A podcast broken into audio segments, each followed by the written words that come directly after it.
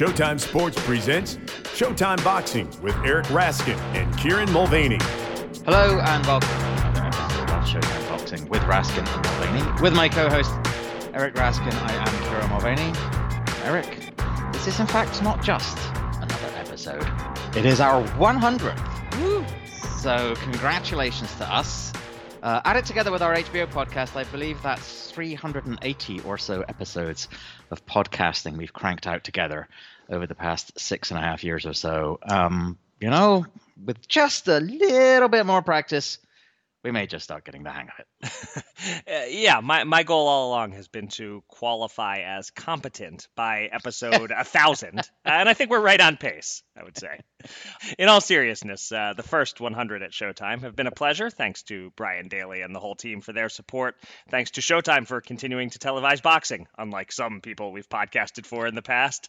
Uh, so anyway, Showtime Boxing Podcast hits 100 episodes. Uh, well done, us. Indeed. Uh, and of course, it is relatively easy to run up the episode count uh, when we churn them out the way we're doing this week. Uh, yeah, this is the third podcast of the week as we continue our look at this Saturday's pay per view extravaganza featuring two separate but connected cards, each headlined by one of the Charlo twins. Uh, shortly, we will be joined by our Showtime colleague Raul Marquez. Uh, but before we dive into analyzing the fights that are on tap in the second part of this pay per view, Eric, it's probably worth taking a little bit of a time um, to sort of take that view from 30,000 feet, if you will. Uh, in that we we've touched on this before you know, when we were talking with Stephen Espinoza when he first announced it and with Al Bernstein uh, a couple of weeks ago. But there's something to be said about the fact that this is a really unique situation. It is the first time, certainly that I could think of, that we have effectively two cards for the price of one, as it were, on, on Saturday night. Yeah, look, the, the whole pay per view thing is very tricky in the time of COVID. Uh, you know, Stephen actually mentioned this, I believe, on that same podcast when we had him on or I guess it was a, the previous time we had him on just as the pandemic was beginning. Uh, he was talking about how you expect some boxing fans are struggling financially, uh, and it's not a good time to ask them to spend pay per view dollars. And those pay per view parties that you used to be able to have, you know, a dozen friends come over, everybody chips in five bucks. That's a health hazard in 2020. So right. there's a real challenge here to offering a pay per view. You have to think about your audience and maybe think about ways to give them value that are different from the usual.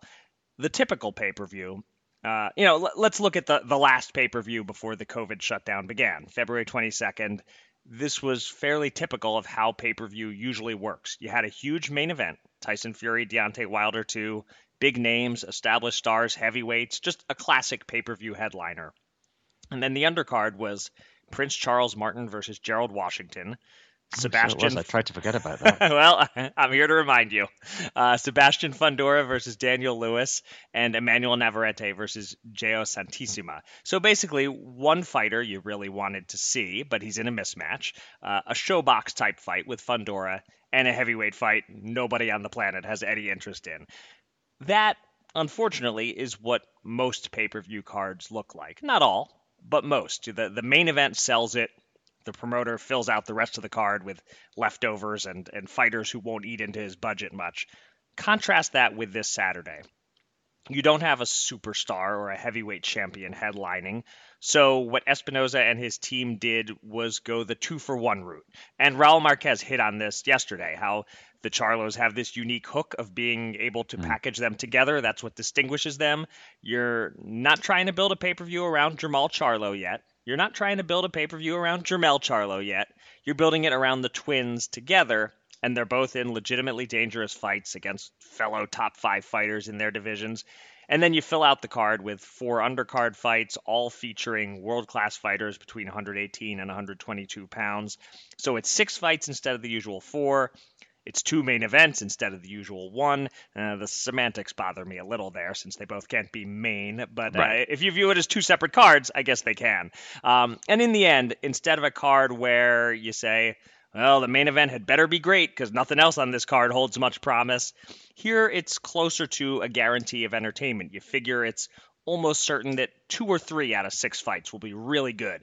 Maybe we'll get lucky and it's four or five excellent fights out of six, but either way, it's a lot of quality at bats instead of getting one chance at the plate and needing a home run. It's a, very different and very smart approach to pay per view that might not attract the casual fan, but is almost everything a hardcore fan could ask for. And I'm sure I will be accused of kissing the boss's ass here, but uh, whatever the outcome of the fights, I really admire the ingenuity and the value that Stephen is aiming to provide on Saturday. Yeah, agreed.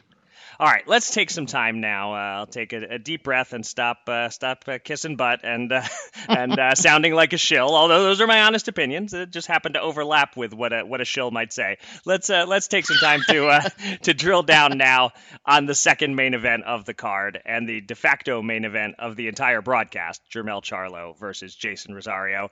This is a unification of junior middleweight belts, uh, but of greater significance is the fact that the winner will really stand alone as the true champion in a 154 pound division that is stocked with high quality fighters. Uh, the Ring magazine has these two ranked number one and number two. The vacant championship goes to the winner. And let's just imagine for a moment that that winner is Charlo. Now streaming on Paramount Plus. You ready, Bob? Well, all right. Audiences are raving. Bob Marley is electrifying. It's the feel good movie of the year. You dig? Bob Marley One Love. Rated PG 13. Now streaming on Paramount Plus.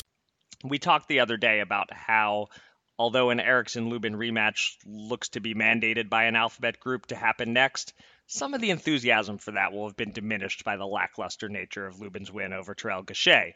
So, where would victory leave Charlo? Would he fully separate himself from a crowded field? Would he now be at a different level where he could ignore mandatories or rematches against people he's already beaten, like Lubin or Tony Harrison, and start looking at, say, somebody like an Errol Spence? In other words, does he become one of boxing's true stars with the accompanying star power with a win? So whether he'd actually end up ever fighting Errol Spence is a conversation for a different time and, and probably not something either man would necessarily jump at, given that they're buddies and they both train in Dallas with Derrick James. But right. we've seen that kind of thing happen before. You know, friends say, ah, screw it, there's a lot of money. yeah. Let's make some money together. It's not unheard of. But, you know, hey, we've had Derrick on the podcast before. Uh, and of course, if we have him on again, and I know we'd love to, uh, that's definitely a question to pose to him yeah. if Jermell wins this fight. Um, but that wasn't really the question. It wasn't about Spence specifically. Um, so, first of all, would a win here elevate him above the rest of the division? Um, and, and I think it's just worth underlying underlining here something that we've talked about before the way in which it seems almost anyone in the 154 pound division can on a given day beat just about everyone else and there's this great like little sequence here that i just think is really worth sort of highlighting that you know that shows it all right so you have jarrett hurd beat tony harrison julian williams beat jarrett hurd Jeison Rosario beat Julian Williams. Nathaniel Gallimore beat Jeison Rosario. Erickson Lubin beat Nathaniel Gallimore. Jermell Charlo beat Erickson Lubin. And right back to the beginning, Tony Harrison beat Jermell Charlo. Um, but all of that said, you know, I do think that a clear Charlo win separates him from the pack, partly because he's avenged that one loss. And and I think you know also if he does win on Saturday, he will, in addition to Harrison, uh, who remains a, a very significant player in the division, have dispensed with two very talented rivals in, in both Lubin and, and, Rosario. For what it is worth, he will also have most of the belts in that division. Um, and so yeah, he, he will. I think he will stand at the top. He will be seen as the man.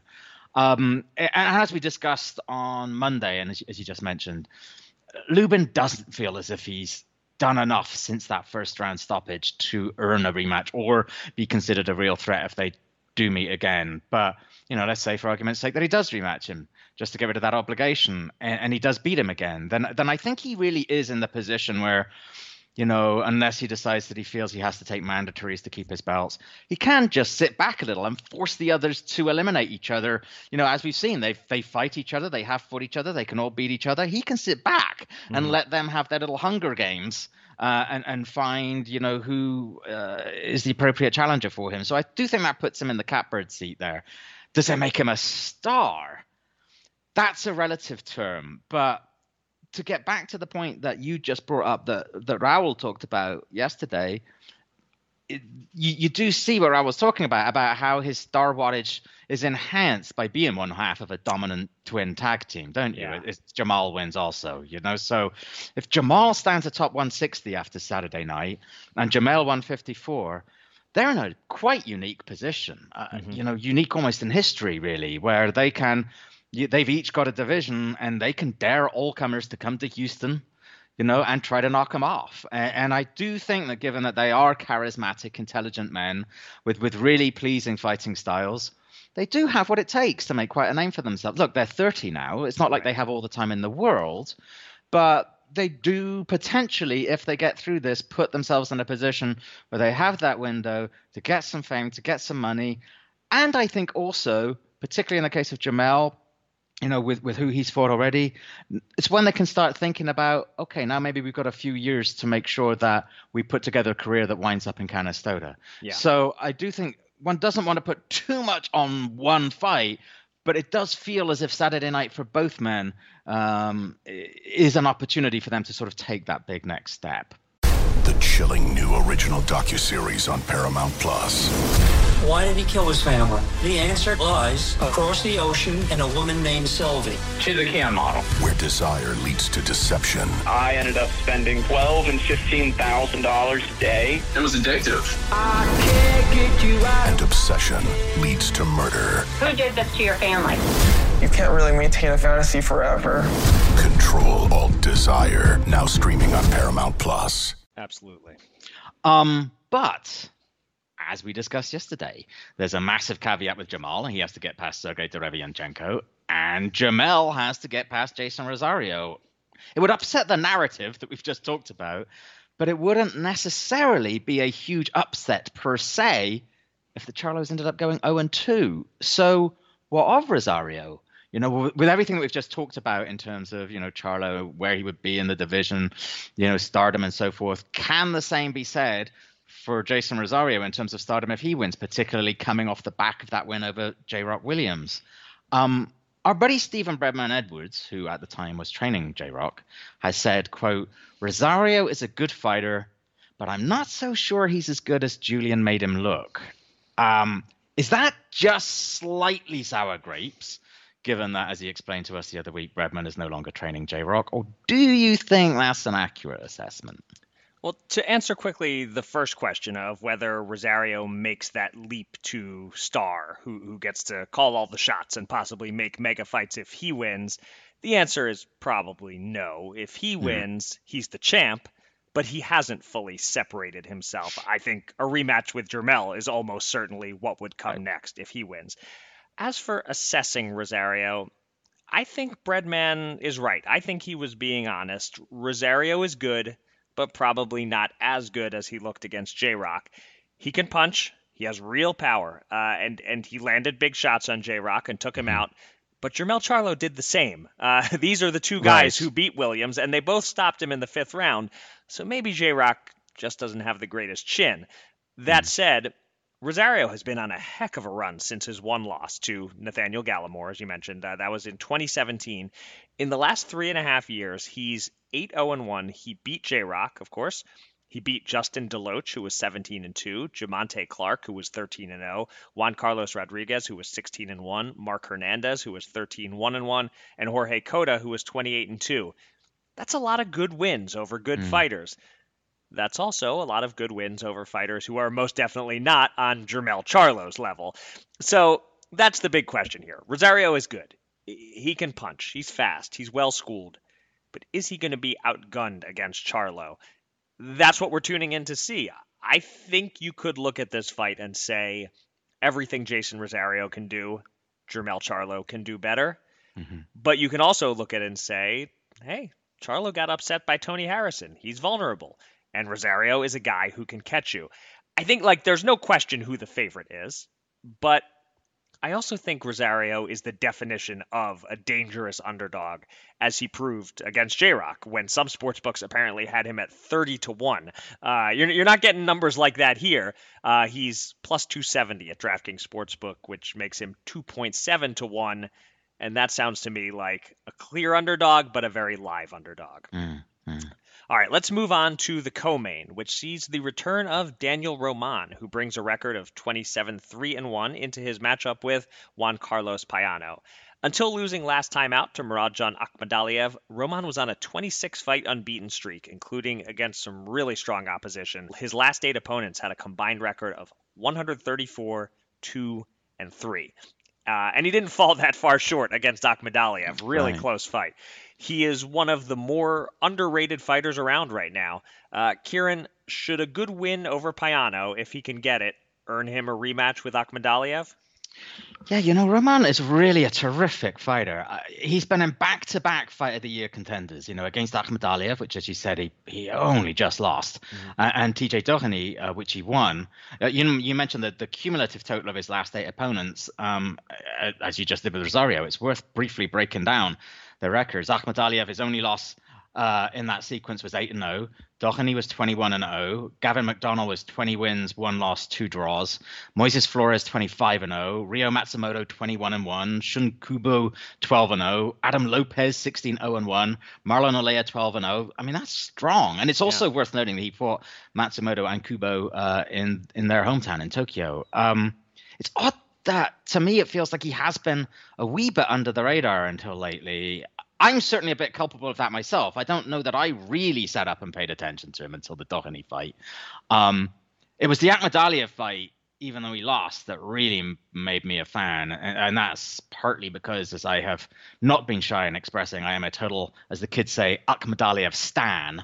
um, you know, and when we, when we previewed that fight, we knew it was going to be a test, right, for Akhmadaliev. We knew it would answer a lot of questions, but I don't think I was necessarily expecting Roman. You know, I thought he'd bring the experience. I thought he'd challenge Akhmadaliev. I'm not sure I expected him to go basically even up with him, which is pretty much what he did. Right.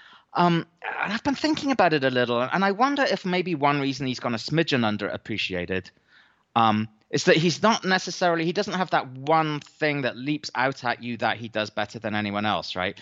He doesn't have the superb ring generalship. He doesn't have the fastest hands. He doesn't have the hardest punch. He's just extremely good at all of those things. Um, he doesn't knock out people early. In, in fact, his last nine fights have all gone eight rounds or longer. What he does is he grinds people down. He just doesn't go away. He never takes a step back. He just keeps at it. He matches opponents punch for punch for punch. He must be just an absolute nightmare to fight. Um, which you know gets us back to a question. You know, if he gets past Payano, who sh- who could or should he fight? I think a rematch with Akhmadaliev CBS Wednesday. We have so many cool, diverse people from different backgrounds, different beliefs, different upbringings, and it just keeps growing. I'm a citizen of the United States. I'm a hustler. I'm a big Taylor Swift fan. I'm the queen of the tribe. I am playing whatever role I gotta play. I'm gonna play this game full speed. I ain't going down like no punk. A new Survivor Wednesday on CBS and streaming on Paramount Plus. who holds you know two of the alphabet belts is definitely an option.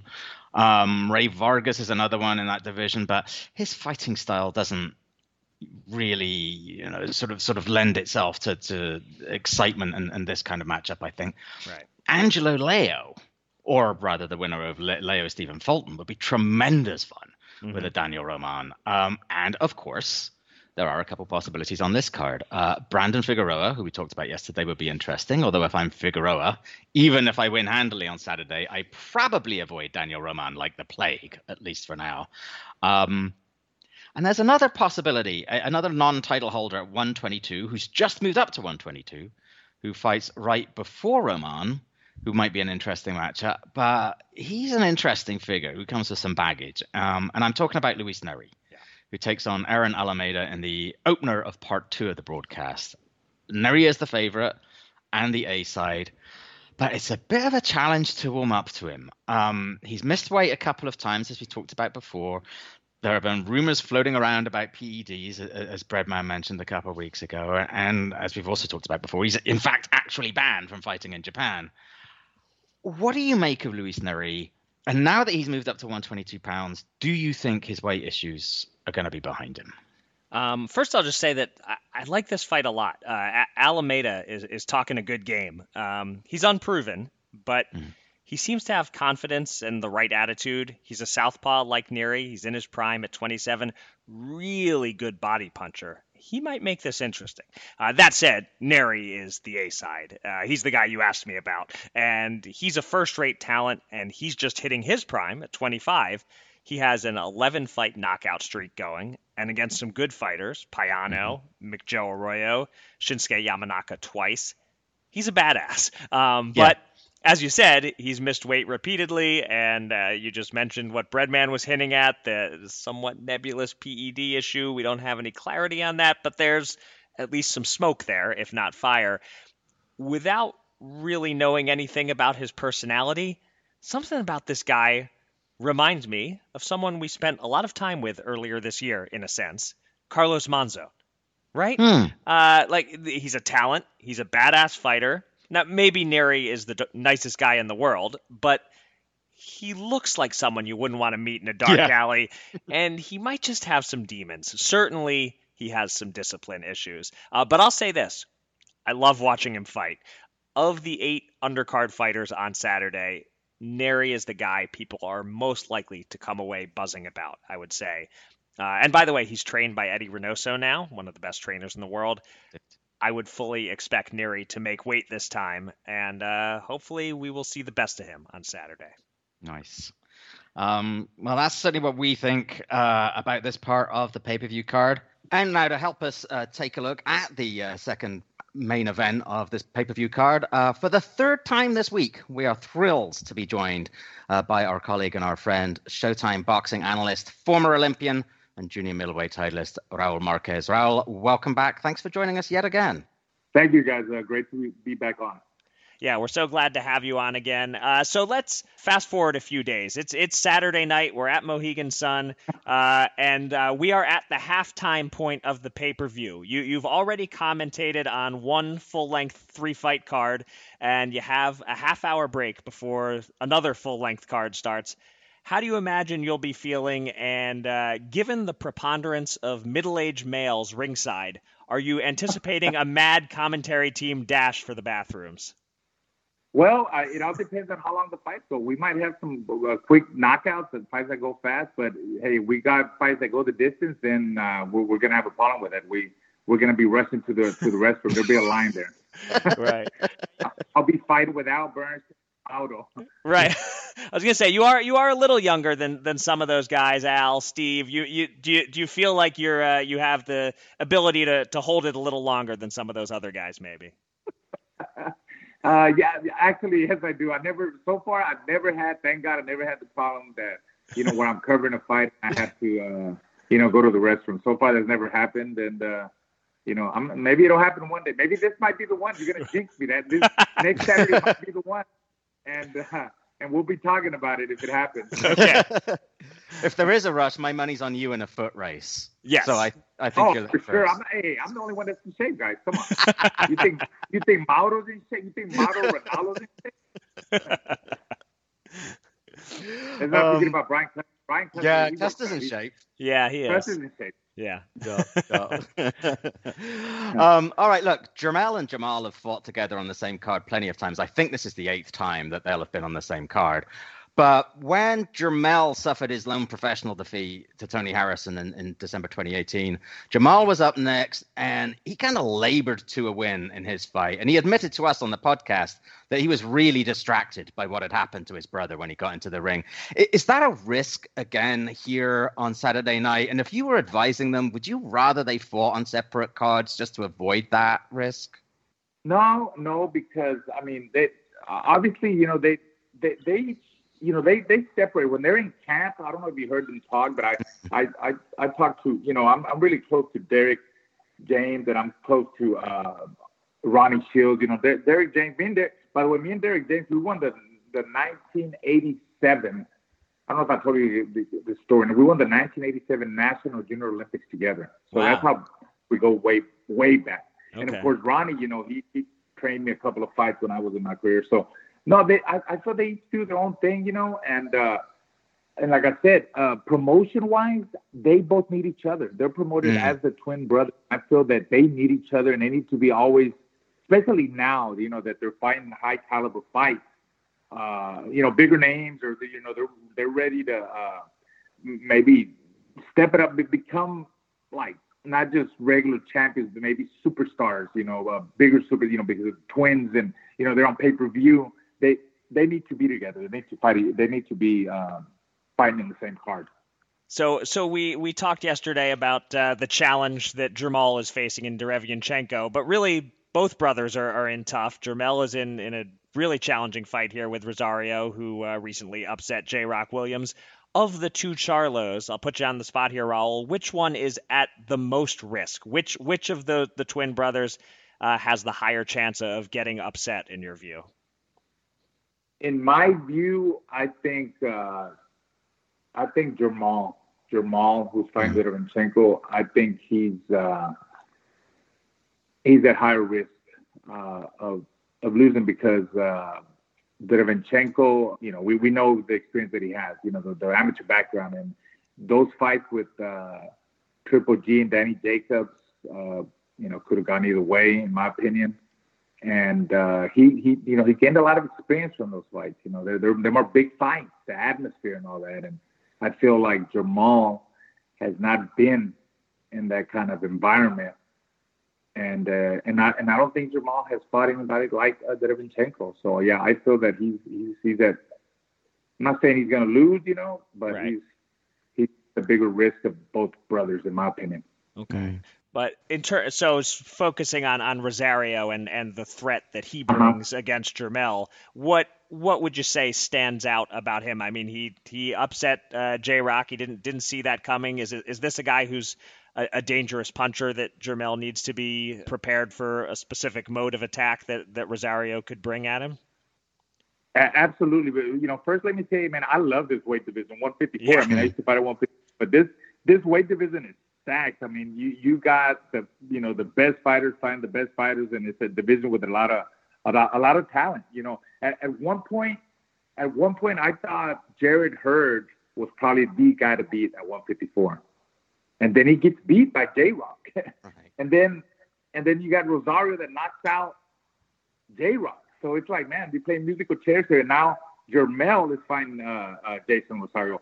Uh, I mean, Jeison Rosario, he's you know he's a strong puncher. You know, he's aggressive. He's got a good chin. He's got good body attack. Uh, I think you know what what comes with him that that Jermell needs to be aware of is his power.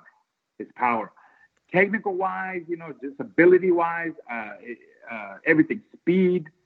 I think Jermell has him on that. Uh, you know, he just has to be smart and, and not get caught by any of the bombs that that that Jeison Rosario, you know, because he's a he's a he's a knockout guy and he's in shape. He's got a lot of heart and he's hungry.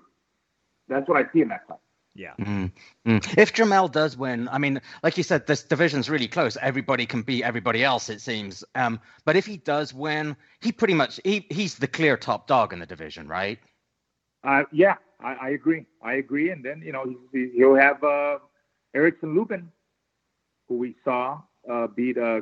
You know that's mm-hmm. it. That'll be his mm-hmm. mandatory. Uh, but yeah, absolutely. I think I think if he uh, goes out there and takes care of business with uh, Rosario, uh, he he will definitely be the, the lead. He'll be the top dog in, in that weight division for sure, mm-hmm. in my opinion. All right. Hey, look, Raul, thank you for joining us all week. It's been really good of you to come on and, and give us your insight. Uh, it's been much appreciated. Best of luck with traveling back over to the Mohegan Sun and being back in, in isolation there, and, and all the best for a, a long and hopefully interesting Saturday evening. Thank you, guys. Okay, that will do it for this second pay per view preview episode of Showtime Boxing with Raskin and Mulvaney. If you haven't yet seen it, or even if you have, check out The Journey, a chronicle of the Charlo brothers' personal and professional lives, narrated by our friend Brian Custer, available on all Showtime digital and on demand platforms. This Friday at 11 a.m. Eastern, 8 a.m. Pacific, the official weigh in will stream live on the Showtime Sports YouTube page. And later that day, we will be back on the podcast with a weigh in review and our final thoughts and our official predictions on all six fights. That all builds up to Saturday night, 7 p.m. Eastern, 4 p.m. Pacific on Showtime pay per view, with a total of six fights, all for one pay per view price of $74.95. Uh, we will indeed be back then on Friday, but until then, thanks so much for listening safe, be kind, and be well.